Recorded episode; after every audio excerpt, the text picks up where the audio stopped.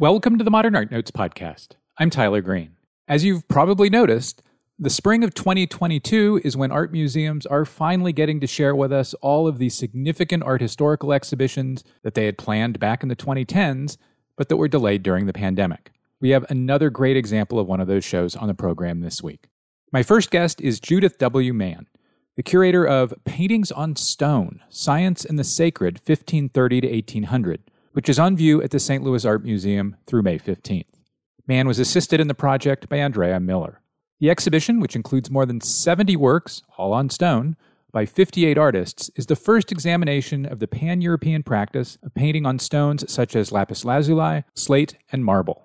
The exhibition is accompanied by a terrific catalog. I can hardly remember the last time I had more fun reading about something I knew nothing about. IndieBound and Amazon offer it for about $50. Don't miss it. Coming up next month on April 7th and 8th, the St. Louis Art Museum will be presenting a virtual symposium that explores painting on stone and the role that stone played in the meaning of individual artworks. The symposium is free but requires Zoom registration. We'll have a link on the show page on manpodcast.com. On the second segment, Nicholas Galanin, whose work is now on view at the Sheldon Art Museum and which is coming later this year to the Crystal Bridges Museum of American Art and the Weatherspoon Art Museum at the University of North Carolina, Greensboro. If you enjoy the show, please remember to give us a five star rating on Spotify, which will help more people find us. Judy Mann, after the break.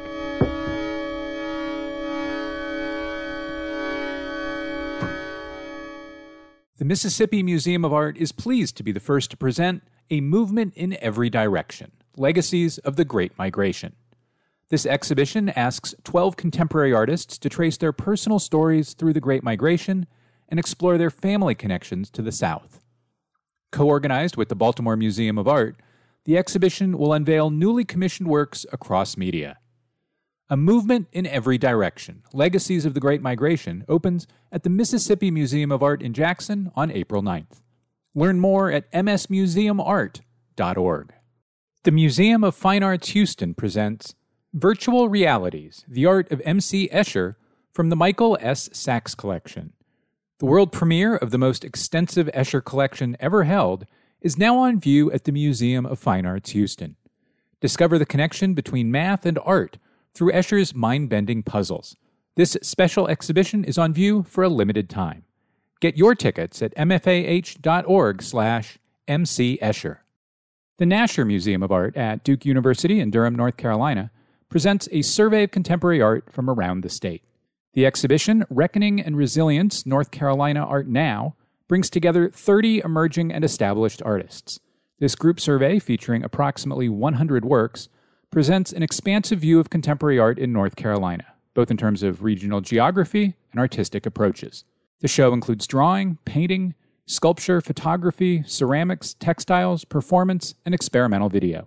The artists explore themes surrounding historical and current events, identity, loss, remembrance, trauma, and healing. All works are on view at the Nasher for the first time. Visit nasher.duke.edu.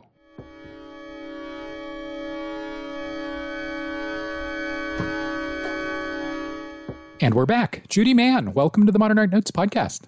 Thank you. Most simply, why did artists want to paint on stone? What did it do for them or allow them to do?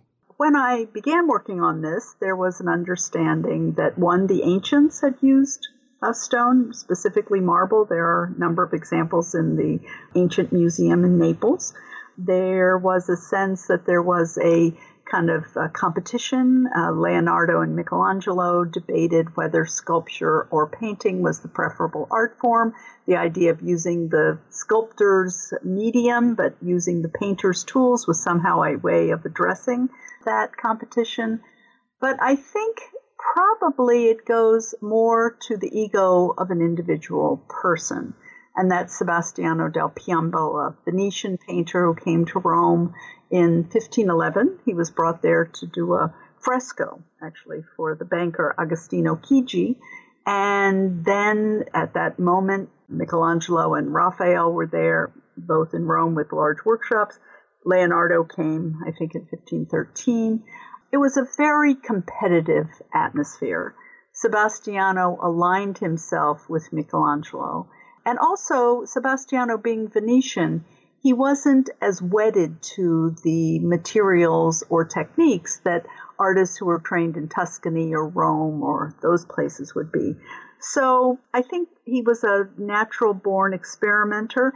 He was not the only one experimenting with different ways to use oil paints, to use surfaces and things. But he seems to have been the most dedicated. And so by 1530, we have an assertion in a letter that he had developed a technique for painting on stone. But I think partly it was this attempt to sort of separate himself out from Michelangelo to do something new, something innovative. I also think that in Sebastiano's mind and then the minds of those artists who learned from him and also used stone is stone had meaning. Stone conveyed meaning. Putting a work of art on stone immediately changes it. It becomes either about weight or about solemnity or about endurance or about longevity. So I think the my sense, the way I would describe it is, is stone always had meaning. Later, it became a visual thing, but for the early works, starting in around the mid 1530s, I think it, the meaning of the stone had a lot to do with it. You mentioned painting technique. So during the period when, you know, with which the show starts in the 16th century, the common things on which painters painted, if you will, were fresco and panel. How was painting on stone different than painting on, on fresco or panel? What did painters have to do differently and why? So, portable works would be done on panel or canvas. Wall paintings would be fresco. Again, something that wasn't so big in Venice, partly because of humidity. So it was painting to replace fresco as a wall painting technique. It was painting with oil directly onto a wall surface. So you had to mess around with the mixture of the paint and also ultimately heating the oil served to help it adhere to the stone. So it was painting in general is like cooking and this was also like cooking. So experimenting, trial and error. Sebastiano, according to Vasari anyway, painted on marble, on porphyry, and on slate we have only paintings on slate by Sebastiano that survive. We're not quite sure whether Vasari wasn't being accurate. There was a reason he might have said. But anyway, not every piece of, of slate is identical, depending on where they're quarried. Most of the slate used in Rome came from a quarry outside of Genoa, from a town, Lavagna. So it really was a kind of trial and error kind of thing. And Sebastiano's was very good at it. And if you look at the surviving paintings he did on slate, you will see an adhesion of the paint to the surface of the slate.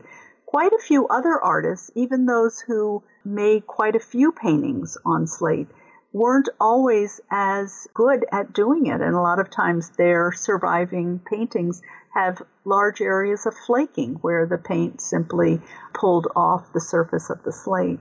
We're going to come back to dark stones such as slate a little later on. But before we get there, you know, this show and, and catalog cover work made between, this is amazing, 1530 and 1800, which is a heckin' long time. Do we think the reasons painters used stone as a support changed over that time, or was it consistent? And might that might might, might the answer tell us something about either their world or what they were painting or dot dot dot? Well, first of all, the parameters of the show. the show we titled it as going to 1800 because we had the opportunity to include this beautiful work on white marble that was dated 1796, which had initially been promised to the show. In the end, the collector got sort of nervous about lending, so that particular piece is not in the show, but that was why it went to 1800 because really the more uh, concentrated activity and interest in painting on stone goes from around 1530 to between 1620 and 1650. We certainly have examples in the 18th century, a few of which are in the show. We have examples from the 19th century. We didn't go into those. So that's the, the dating. In terms of do the reasons change? Yes. And, and I think sometimes it has to do with the individual artist, the circle, uh, or patron for whom the artist is working. But there are at least in the this sort of initial period up to 1620, there are sort of two moments of, of import where there is a change.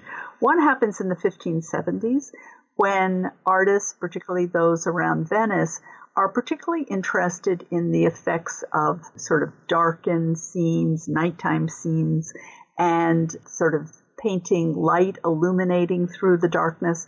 And they begin to use dark stones without covering the surface. Prior to that, artists are using stone, but they're painting it over entirely. And in the show, you'll see examples where you think you're looking at actual stone. You're not. You're looking at paint that is nearly the same color as the stone, but it is indeed paint. But in the 1570s, they start to leave areas bare of pure darkness so they can represent the night or a, a dark, darkened interior. Then in the 1590s, it seems the, the most logical explanation, although I, I certainly can't prove it, is that uh, stones, a wider variety of stones become available to artists. It would make sense, starting with the pontificate of, of Sixtus V, who comes in in 1585, there is a really concerted effort to refurbish Rome, to return it to the glory of the ancient city, the city of marble. Presumably, you know, Augustus had a city of brick that he turned into a city of marble. And this idea of making Rome again into this splendid city and so they were particularly interested in refurbishing the interiors of some of the earlier churches that had been there from the time of Constantine in the fourth, third and fourth centuries. So there was available stone, stone that were being used for these revetments. And also in Florence, the Medici were wild about stone and they go on to establish this workshop famous for its kind of cut stone pictures, you know, where they piece together pieces of colored stone to make still lifes or to make various beautiful patterns, whatever. And that's founded in 1588. So starting in the 1590s, you simply have available a range of very interesting stone. So then artists begin to interact with the stone. They begin to use the stone visually and to allow it to guide them, or sometimes it seems to inspire the whole composition. And this is accompanied by literature in the 1580s and 90s, you know, that talk about uh, sort of artists working together with nature or working together, nature and God. So this either a competition on this stone where God made the stone and the artist is making the paint, or whether you're collaborating or competing, but this idea of this working together with nature. So those are, are the sort of changes. And then after that, it seems like a lot of artists for various reasons either had this opportunity to pick up a wonderful piece of stone and used it but never used it again or perhaps working for a patron who wished to have works made on stone. That's all fairly amazing. You mentioned dark stone, particularly slate, as enabling particular kinds of scenes. I was pretty fascinated by the slate works as I went through the catalog. Two kinds in particular scenes, uh, often, maybe always, religious scenes at night and portraits let's talk about religious scenes first. How did painters, maybe using a particular specific example or two, allow or find slate to enable them to do things that they just couldn't do the same way on panel? Well, I, if they couldn't do it on panel, or perhaps they could do it more easily on slate, you know, simply making a nighttime scene, it was a matter of efficiency to do it that way the museum actually in the course of, of this project uh, bought last year a painting by Jacopo Bassano, really important artist uh, working in Venice. And in fact, it was his work that might have been the first example we know of of a bare, using bare slate to create a night scene.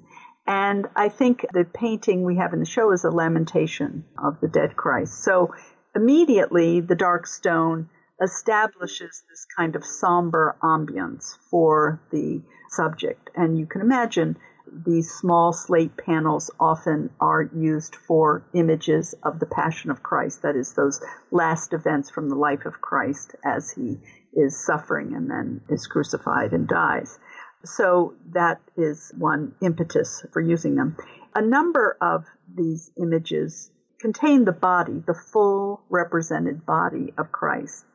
And I have come to believe, I, I don't know that I, I, everybody has embraced this idea, but it seems to me that when, particularly for an image that is intended to be a devotional image, the painting of the body of Christ on a piece of stone was meant to inspire or to remind the uh, person praying about how the body was placed on a piece of stone at the end of his life, the stone of unction, as it was prepared for burial.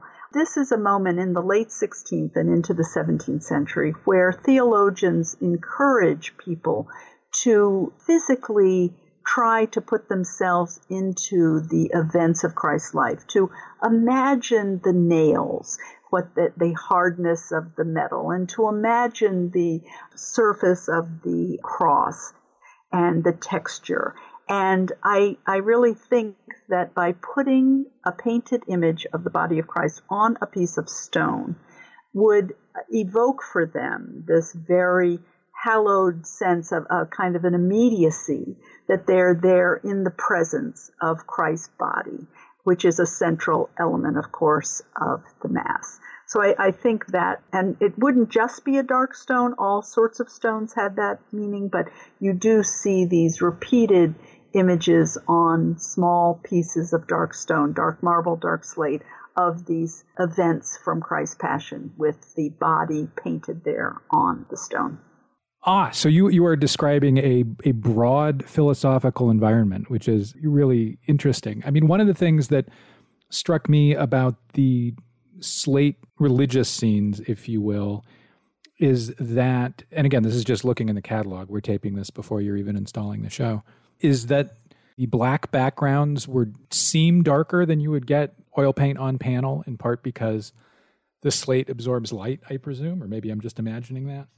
And I wonder if one of the things that painters might have been attracted to was the way that pushes figures forward, gives figures a different dimensionality and pushes them into the viewer's space. Well, you know, on a canvas, for example, if you're trying to paint and, and to create that deep dark blackness. The canvas has a weave. As you prepare your canvas to paint, you try to get rid of that weave as much as you can. But it's still, one, absorbs a bit, and two, it's always going to have a bit of a kind of rougher surface. So you're not going to get quite the effect of an inky darkness that you can on just this piece of stone that's uh, black. Also, for some of these works, the stone was polished, the slate was polished, the marble was polished, and becomes a mirror like surface. And there are two particular scenes in the show where one is Troy burning by Stefano della Bella, and one is a scene of Dante and Virgil going into the underworld. And these are scenes of fire and scenes of, you know, fire and destruction. So, and these are painted on highly, highly reflective surfaces. And in fact, this was brought home to me, not that I had realized it until I was looking at the Stefano della Bella in the Uffizi. I had made an appointment and they had put it out for me in a storage room with a ceiling that was all a grid of lighting. And they had laid it on the table. And when I looked down at it, I couldn't see a thing because all I was seeing was the reflection of the light above. And then I realized, oh, right, you know, in the 17th century, they would have been looking at this at night under can or in an interior space under candlelight under flickering torches and it just blew me away that that that seeing that scene of Troy burning would have been fantastic under those lighting conditions. So they're really maximizing the visual sensation there of the uh, fire. And in fact, one I've been in contact with a conservator at Cologne. Uh, they are working on a painting on stone on alabaster that they have. And one of the issues is alabaster is translucent. So clearly there are a number, and there'll be a number in the show, where artists are very aware of this translucency. In the case of the painting in Cologne, which is not going to be loaned to the exhibition because we didn't know about it, it hadn't been conserved when I was doing my work, they were able to set up in their lab the painting on alabaster in front of a candle. Okay, they can do that. We would never do that here, but they did it there.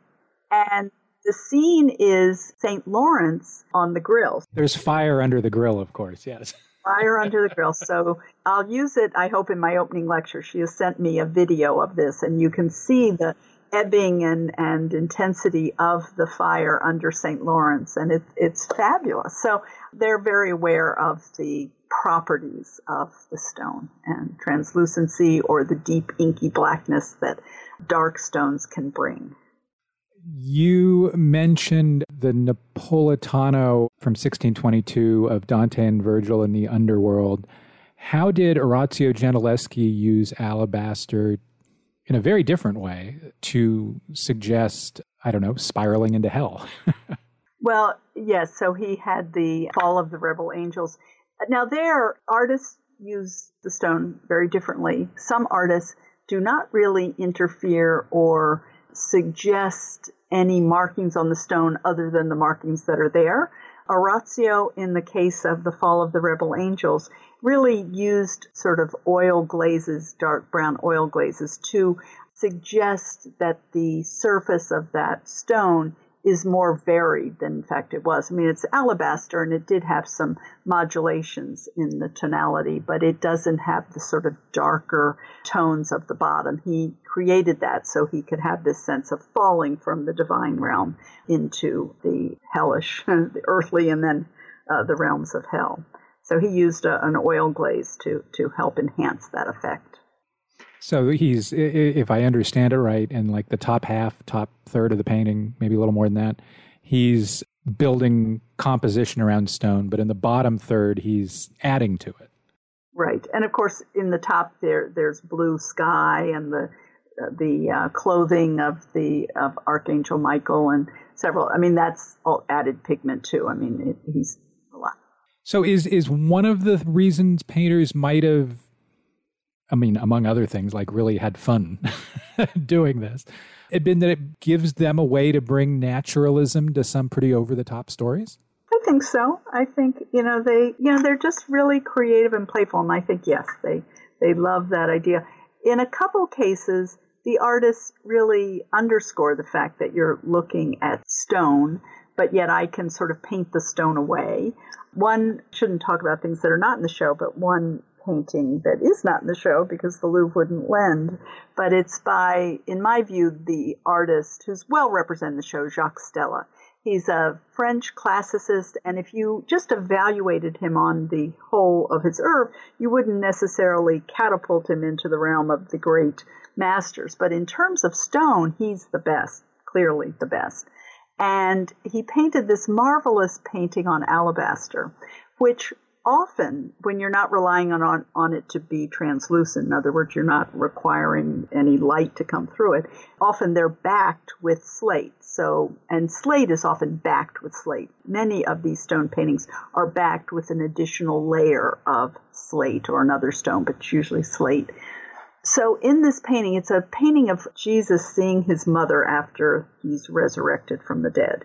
And he's up in heaven and she's still in, on earth.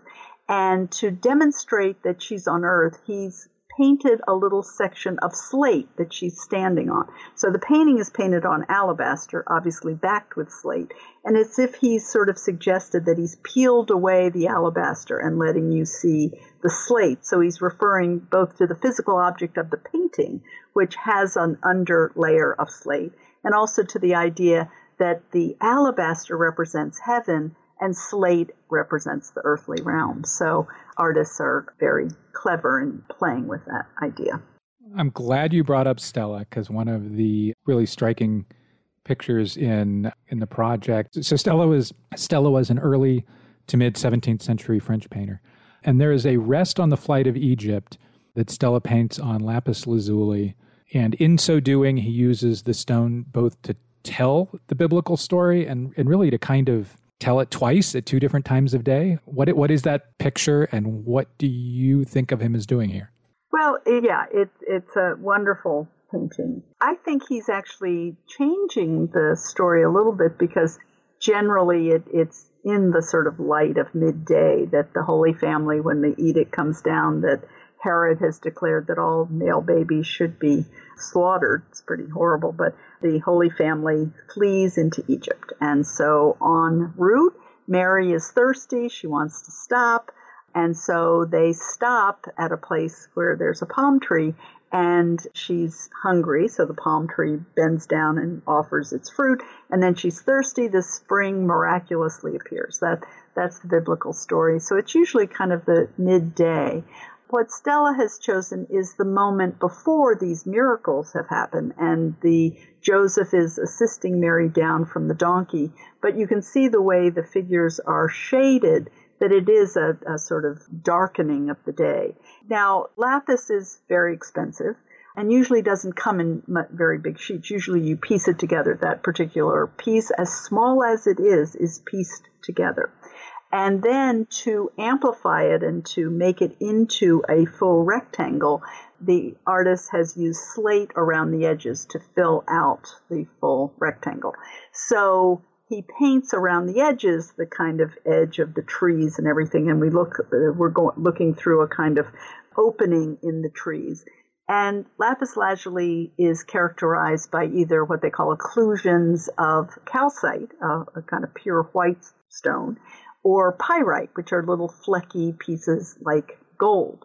And Stella has used the calcite to suggest this kind of moon glow that you get. So you have this darkened, shadowy area in which the Holy Family start to rest, and then you look through to see the moon glow. It, it's marvelous. I mean, you know, again, he just sees the stone and gets this idea that I can do this moon through the woods kind of idea. So he, he's a marvelous painter, marvelous. Yeah, it's a it's a terrific painting, and in the catalog, it is published both at page size and at actual size. For me, it's it's a little bit bigger than half to two thirds. I don't know. It's about half to two thirds of my hand to give listeners an idea of the size. I brought up portraits on on stone, particularly dark stone such as slate, a moment ago, but never paid it off because you started saying interesting things and I followed along.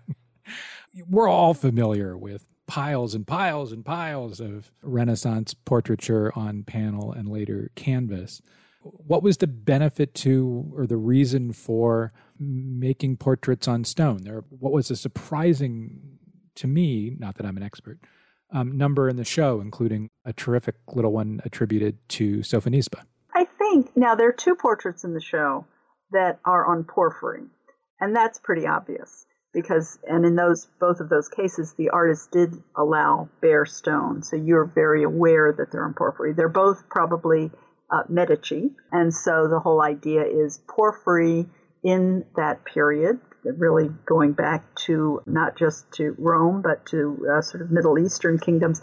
Porphyry, the purple porphyry, was a regal, very expensive, representing power and wealth so by painting a Medici's portrait on porphyry and then allowing the porphyry to be shown is a, a statement about power and importance. Let me jump in real quick. One of those two is attributed to Bronzino, and I forget who the other one is. A, a attributed to Macchietti. So the others that are painted on stone, I don't think I know of another painting where the stone is bare on those. I mean, I think all the portraits the stone is covered, but I maybe forget something. I mean, in the show they're all covered. I think if I describe an experience I had, I think it will perhaps allow people to understand why I'm so convinced about the fact that painting something on stone changes it immediately when it's painted on stone.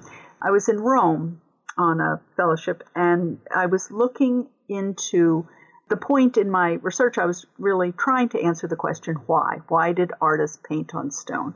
And I thought one good way to get at that might be to look at these altarpieces because altarpieces they went to great expense they had to hire people to cut the stone into uh, because the altarpieces which are like 13 feet high sometimes 20 feet high are made of multiple blocks of stone and so they had to have stonemasons prepare them and yet when you see them you're not aware that they're on stone they're, they're, they're completely covered so I was looking, there are about 30 extant of these altarpieces in Rome right now. So I was making my way. I wasn't able to see all of them. Anybody who's tried to see specific works of art in Rome knows that inevitably you come against something that has odd opening hours or it's under a weird jurisdiction or you have to make application three months before or whatever. So I was in this chapel in Church Santa Prassede, which is an early Christian church. It's actually most famous for a 9th century mosaic chapel, the San Zeno Chapel. It's a marvelous place near Santa Maria Maggiore in Rome.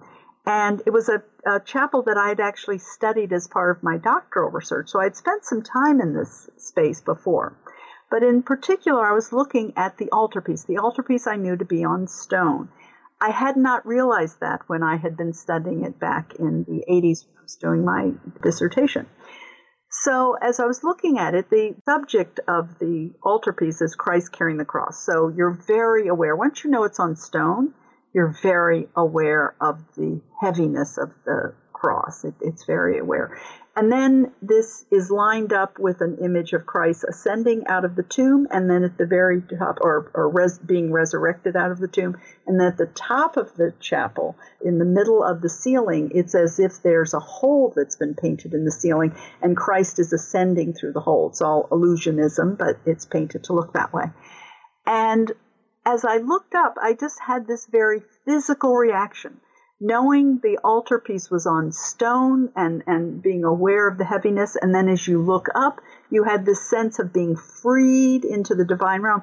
It was incredible. It was really a powerful experience. And at that moment, I just thought they had to know this was on stone. They didn't do this for nothing, that this is on stone. So as I began to look at more and more things, and I thought, well, how does this differ when it's on stone? And asking that question.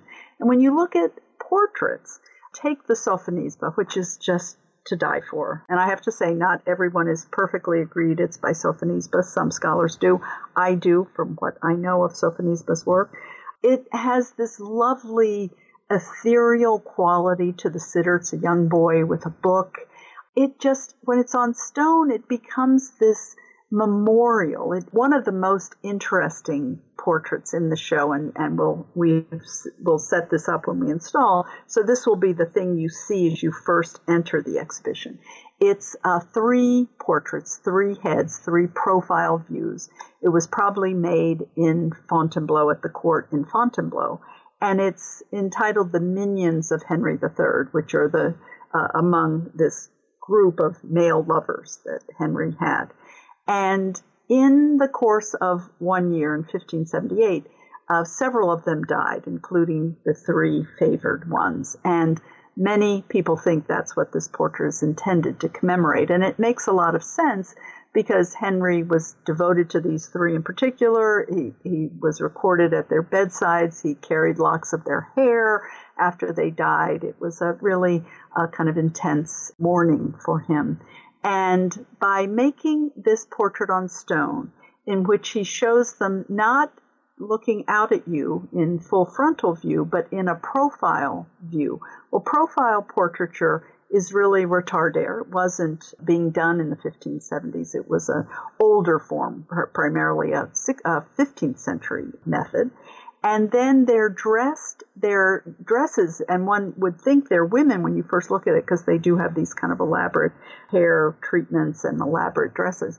The dress is 16th century the hair treatment is uh, 15th century. So it's playing with the idea of time.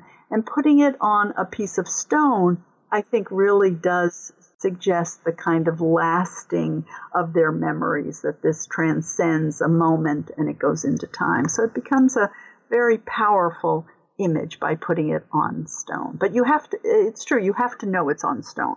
and you wouldn't immediately and this is from the Milwaukee Art Museum and I talked to curators there you know and it's it's not immediately evident to visitors there that this is a different painting they just think it's painting with black background but again black paint over black stone.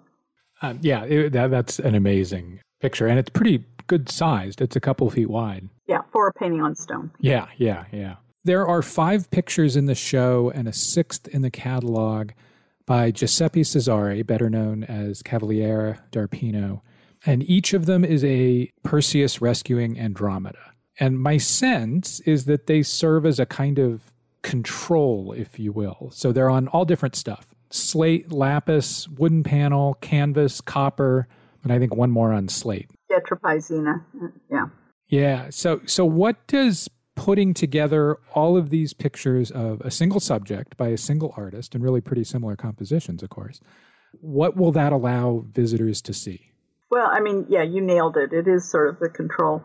Now, originally, I was going to have all of them together in one gallery and sort of open to the idea of stone. But now we have three of them at the beginning of the show as a kind of little moment where you can look at the same composition on three different supports. Again, my attempt to allow visitors to focus on the effect of the surface on which you paint. So the three at the beginning will be the one on canvas, the one on panel, and the one on copper. Then later in the show, you'll encounter the one on lapis lazuli, one on pietra paesina, and one on slate.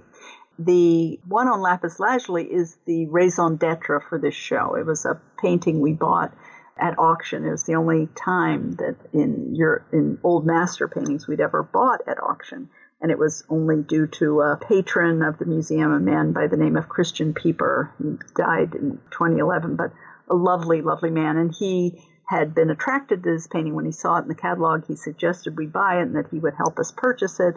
I went to New York. I was just flipped over this painting. It's so fabulous. And we were able to buy it, although at a considerably greater cost than it was uh, listed in the catalog. But anyway, that's what triggered my attempt to understand paintings on stone. And so it just turns out that by sheer dumb luck, we hit upon a composition. I don't know of any other stone composition like this that exists on all these other supports.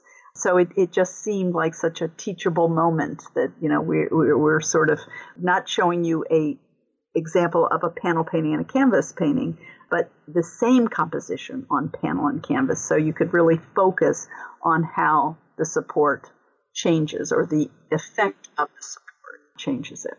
Yeah, we'll have all six on manpodcast.com. My experience of the catalog has been that I've spent a lot of time flipping between those those five or six pages. It's pretty it's pretty wild.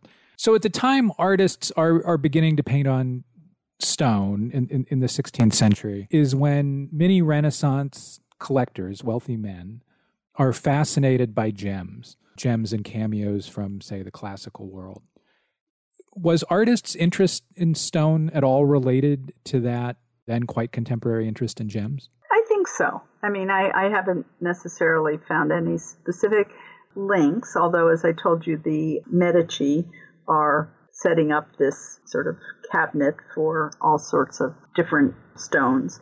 There is a growing interest in the categorization and the identification of different types of stone where the term geology comes into use. So this this interest in in identification of of various stones. I mean, one of the stones that is used for painting support, which we're lucky to have a supreme example in the show, is amethyst, you know, which would one would not think of necessarily as a, a support for a flat panel painting. So yes, I, I think unquestionably, you know, these are all intertwined. I, I don't think you can separate it out entirely. At the last gallery of the show, we will have an image and then pieces from the most celebrated collector's cabinet or Kunst cabinet from the 17th century, or, or today celebrated because it's largely intact. It was made in Augsburg by this kind of entrepreneurial sort of magician by the name of Philipp Hainhofer and ended up being given as a gift to the Swedes because they helped defend Augsburg in the, I guess, Hundred Years' War. And so it was made in the, am I getting the dates right, 1620s to 40s. And it was filled with all sorts of things weird specimens, you know, weird fish and narwhal horns and automata and playing cards and just all sorts of games and also lots of paintings on stone. Lots of the doors or the uh, cabinets included pieces of uh, stone that were painted.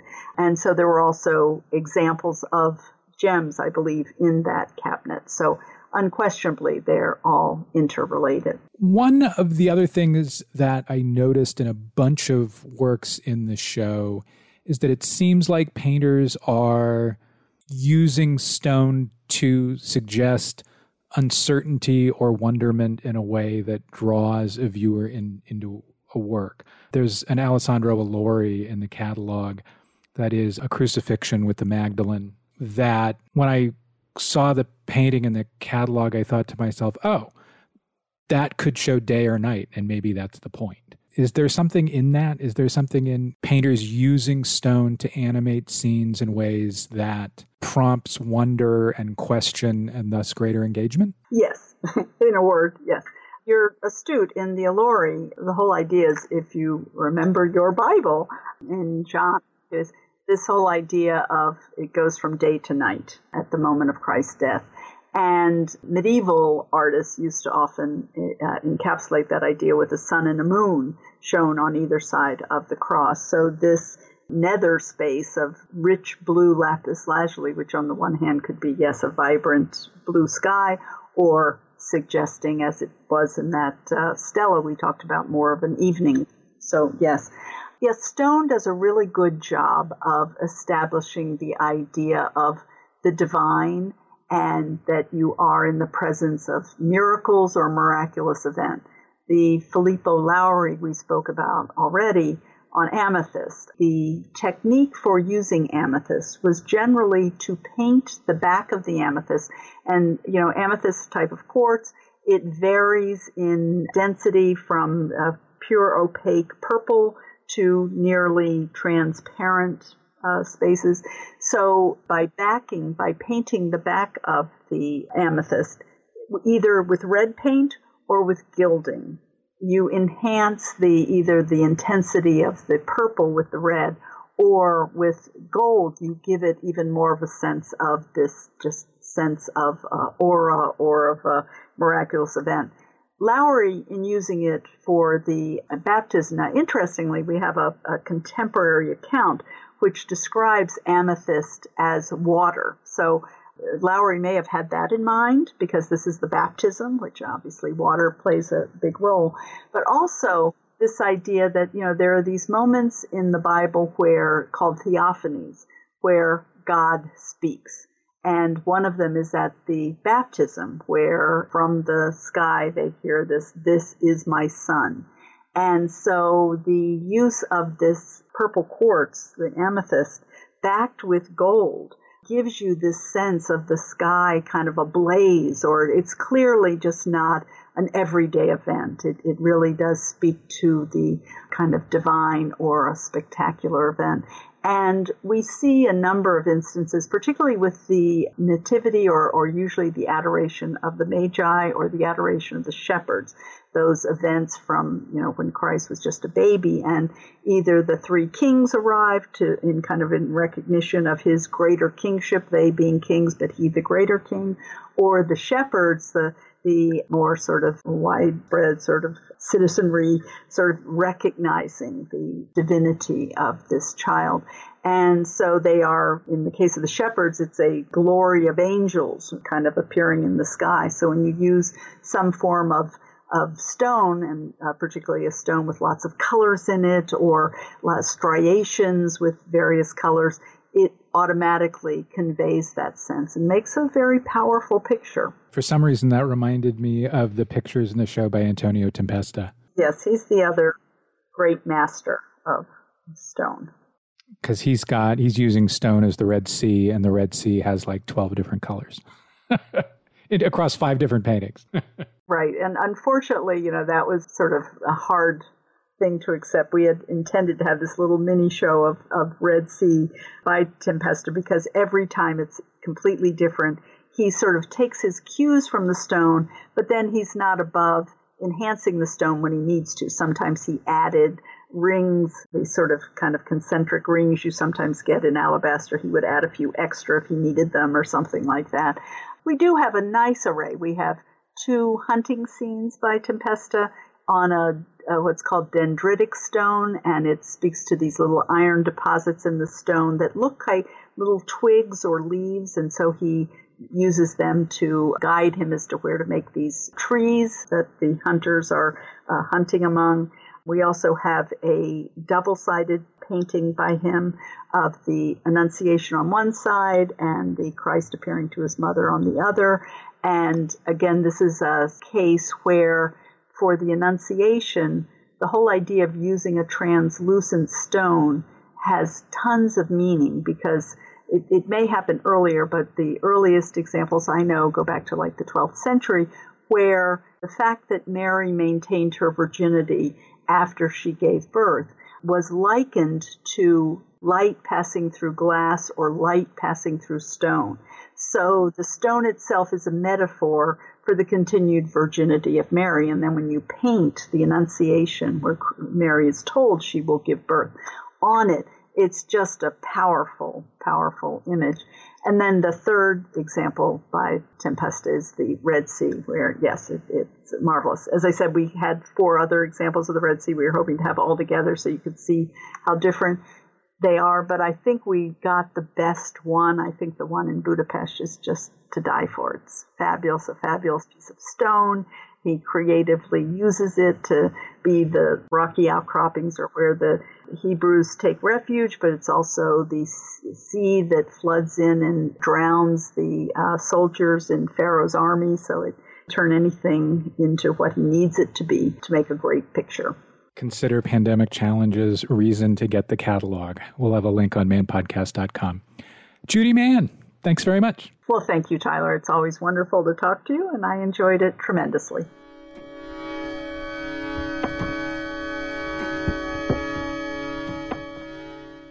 Getty invites you to a visual celebration of Imogen Cunningham, one of the greatest photographers of the 20th century.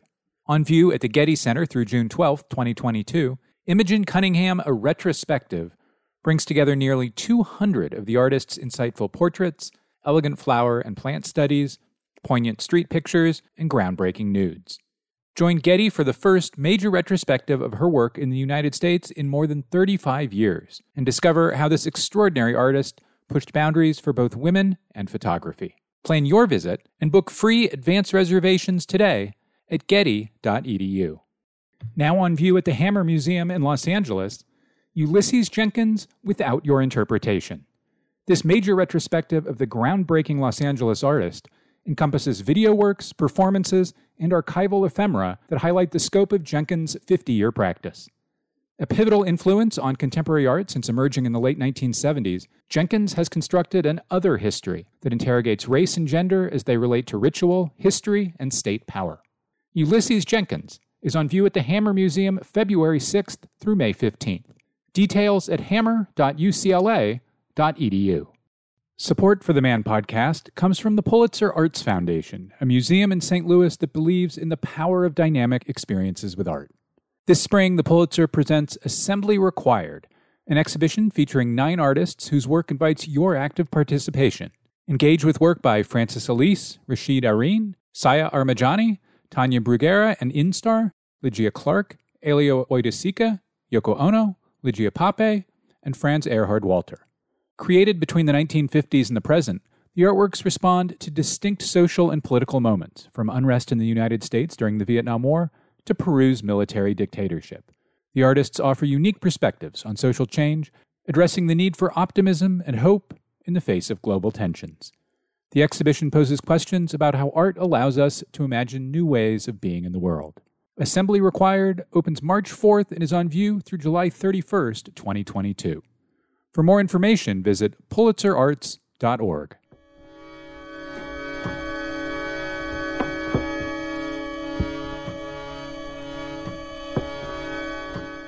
Welcome back. My next guest is Nicholas Galanin. His work is on view in The Scene Changes, sculpture from the Sheldon's collection at the Sheldon Museum of Art at the University of Nebraska in Lincoln. The Sheldon acquired Galanin's 2012 The Dream is Alive and Well in 2020. Galanin's work has been the subject of solo shows at Davidson College, the BYU Museum of Art, the Montclair Art Museum, the Missoula Art Museum, the Anchorage Museum, and more. In 2018, the Heard Museum in Phoenix presented a survey of his career. Later this year, the Weatherspoon Art Museum at UNC Greensboro and the Crystal Bridges Museum of American Art in Bentonville, Arkansas, will present solo exhibitions of Galanin's work. Galanin is a Tlingit and Unanga artist whose work examines contemporary indigenous identity, culture, and representation, and interrogates the routine misappropriation of native culture, colonialism, and collective amnesia. Nicholas Galanin, welcome to the Modern Art Notes podcast. Thank you. A foundation of your practice is that there is an intersection between many of the issues facing the modern world and the contemporary American nation. That climate change is related to imperialism, is related to crimes against humanity and genocide perpetuated against Native people. Was that series of overlapping and interlocked interests there from when you started studying art as an undergrad almost 20 years ago, or did it kind of emerge as you went through the academic art artist making process? it's always emerging and it's always shifting and, and changing and a large part of the practice is listening. So I've become maybe better equipped through time to hold some of these conversations and create works, you know, around them that necessarily as a young artist wasn't entirely sure of how to engage that that space, so to say. So I think a lot of important aspects to understanding the world is travel and experience. With that, everything changes continually. Something about your practice suggests to me that you've spent a lot of time simply studying the nature around where you live in Alaska. Some of that's I think. Yeah, we live closely to the land as core aspects of cultural understanding, I suppose, is that you know we where we come from and how significant that is to how it shapes us. That disconnect, when witnessed in corporate colonial world, becomes apparent on how damaging that can be. I want to raise two kind of linked materials, if you will, that you use in, in your work and talk a little bit about why they're so important within your practice. One is your use of bears, if use is the right word, and and that is to say polar bears, and I think maybe also brown and black bears pop up in your work a lot. Why so many bears, and, and maybe more importantly, what do bears allow you to do in address? I mean, they've they've only showed up a few times in a few projects and pieces. And first one that you might be referring to is the American Dream is Alive and Well, which is a bear taxidermied rug though there's no bear in place. It's the American flag. And replacing the claws of the bear are 50 caliber ammunition rounds and replacing the teeth are you know it's gold plated teeth so it's a reference to this Who's american dream it's a reference to the violence that has and continues through you know building forms or ideas of that it's a, also reference to these superpower governments or structures. And, and taxidermy is also something that this idea of trophy, in the sense that was not necessarily a relationship that we ever had in our indigenous communities. We didn't really separate ourselves like that and harvest things to, you know, hang them on a wall type exploit. So that transitions into We Dreamt Deaf, which is the other bear. Yeah, from 2015. We Dreamt Deaf is a you know this that work's found taxidermy as well. And the work is a polar bear that created from a polar bear that had been harvested or shot by a white sport hunter in the 60s the bear was shot on the island it was shot on shishmaref so a lot of these conversations that started you know in the 60s in this particular piece continue to now to the work and how our actions impact the world, how it impacts other communities, how it impacts other beings that are here that we share this planet with. In this case, the polar bear, which is iconic and representation of you know a quickly changing environment. Melting sea ice is something that has impacted you know the Arctic and particularly polar bears in general. So some of the first communities to feel pressure from climate crisis are these northern communities. So yeah, this work involves a lot of what got us here, what type of mentality, and it also, you know, represents that in this form of that bear kind of melting into the back of that taxidermy trophy. The the back of the taxidermy trophy. So this is going to be a taxidermically incorrect phrasing, almost certainly. But the but the back half of the bear is not the back half of the bear and We Dreamt Deaf is not presented the same way as the front half of the bear, which is to say the back half of the bear is the bear's skin and fur against against a platform. Yeah, it's it's you know it's felted too, like a like you would see a rug. And and that work got me thinking about how hides are present in much of your work hides of many animals deer sea otter and so on in, in, works such as space invaders from 2013 which you made with jared galanin who i'm guessing is your brother? Yeah it's collaborative work with my brother. And a work called passe also from 2013 which uses i think both hide and fur. Although it's well mounted so i guess you kind of can't see the hide. Why hides? What why um, you've used hides in a lot of different ways and in a lot of different works. Why are they a useful medium, if you will. As I said earlier, we do, you know, I hunt and fish here in Alaska to feed, feed, feed my family and to provide. So these are materials that have long been in our continuum of, of how we utilize everything that we do harvest, how we, how it ties into, you know, our survival even.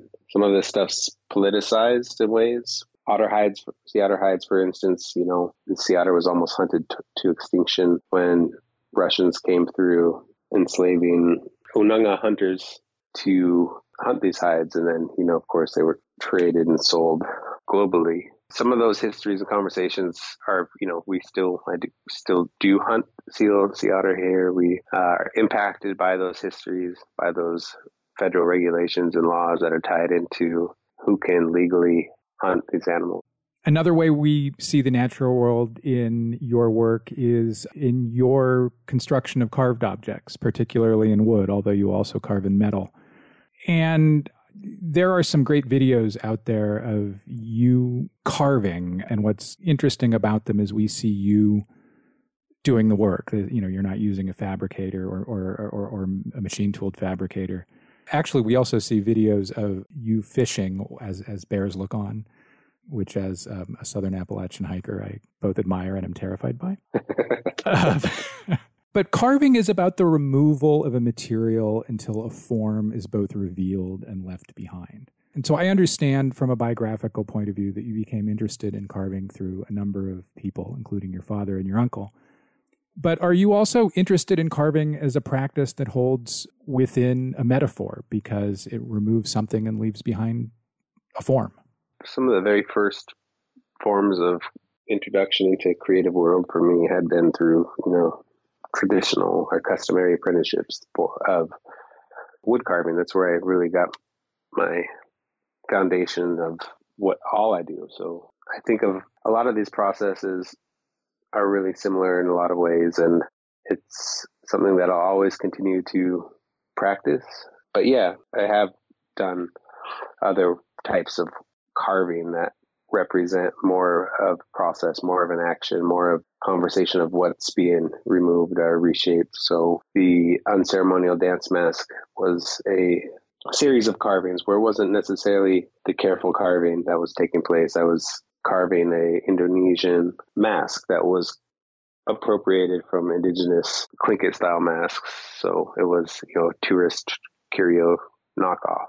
I was carved those masks until all the chips remained, and then um, nothing else to image the form. But then rebuild those chips into another mask and attach hair to that. In that process, it was a you know, I guess it was deconstructing aspects of capitalism that feeds upon our cultural visual language, it feeds upon the appropriation of our ceremonial objects.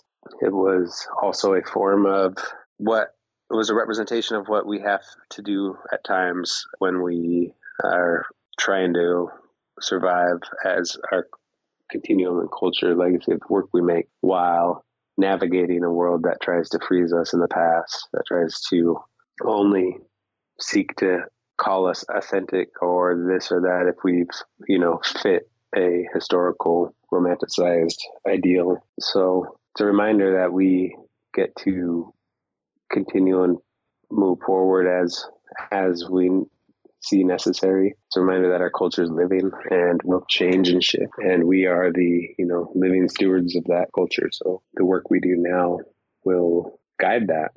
They're fascinating works. We'll have images on on manpodcast.com. They're right up there with my my favorite of your works. Maybe my very favorite is a work that I've heard you call a petroglyph. It's a work that I you started making in the early 2010s. I don't know if it's air quotes complete or not, but it's on a rock I think near your home, and it's a rock into which you have carved the word Indians. Am I describing that okay so far? yeah, that that is earlier earlier ongoing kind of series of work that has taken place in various locations. So, you know, that was the logo of that was the Cleveland Indians baseball logo. Yeah, and just to be clear real quick, that you started making this work while the team was still called the Cleveland Indians. It is now called something else. Yeah, they've been since been a name a name change, but that's a time for me. That's always been like a time based piece too, in, in a sense. The ideas of petroglyphs surviving for so long that they can even lose context of of what was represented or what is being said or shared in that space and to the to the living communities there now. So for me, it's particularly interesting. I didn't know if we'd ever be around to see the the shift of context immediately, you know, immediately meaning years later, a decade later or whatever. But because that context has shifted now from that work where they, you know, they have changed their name. But the the trademark, the idea that this work is gonna out out it's gonna outlast the trademark, it's gonna outlast, you know, all these other things and it, it will become in, in its own time indigenous petroglyph again. So it's it's a really interesting work for a lot of reasons. One is that unlike what we might think of as petroglyphs in the southwest of the United States, it is uh, a petroglyph that you have carved into the rock. And that, as I understand it, you carved over many visits and many physical actions of carving it into rock. Was part of your interest in that work creating, you know, a so called earthwork, something that exists on what I presume is geologic time? I mean, these are not soft rocks you're, you're carving into, for example. I mean, these look pretty basaltic to me. yeah, no, it is definitely land art and engaging in a long period of time through putting something into into the stone or rock like that. So again, it's also an undisclosed location, which is you know part of this part of the idea of I suppose discovery.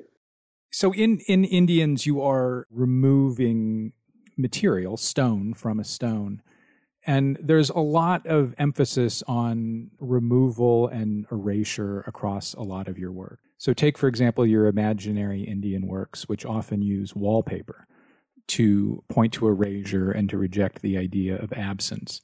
You know, for, for many centuries, wallpaper was used, was a decorative art. And I'm interested in your use of decorative art as, ex- as having the potential to extend ideology or address ideology because that's something I'm working on a lot in my work as an historian. What made wallpaper a site of potential action for you? The first series that I'd created, I think it was probably 2009 or 10, somewhere around there. Hey, it was 2008, actually. Yeah. Wow. Was uh, Imaginary Indian series, which, you know, I used a wallpaper with imagery from, you know, like a French toile design on that imagery of that wallpaper was families having picnics, making wine, swinging, doing these, you know, leisure activities, I suppose. Kind of pastoral pursuits in, in the European form. Yes. And during that time period here at home, our communities were faced with a very different reality of, you know, forced assimilation, of removal of our children, of the violence of colonization.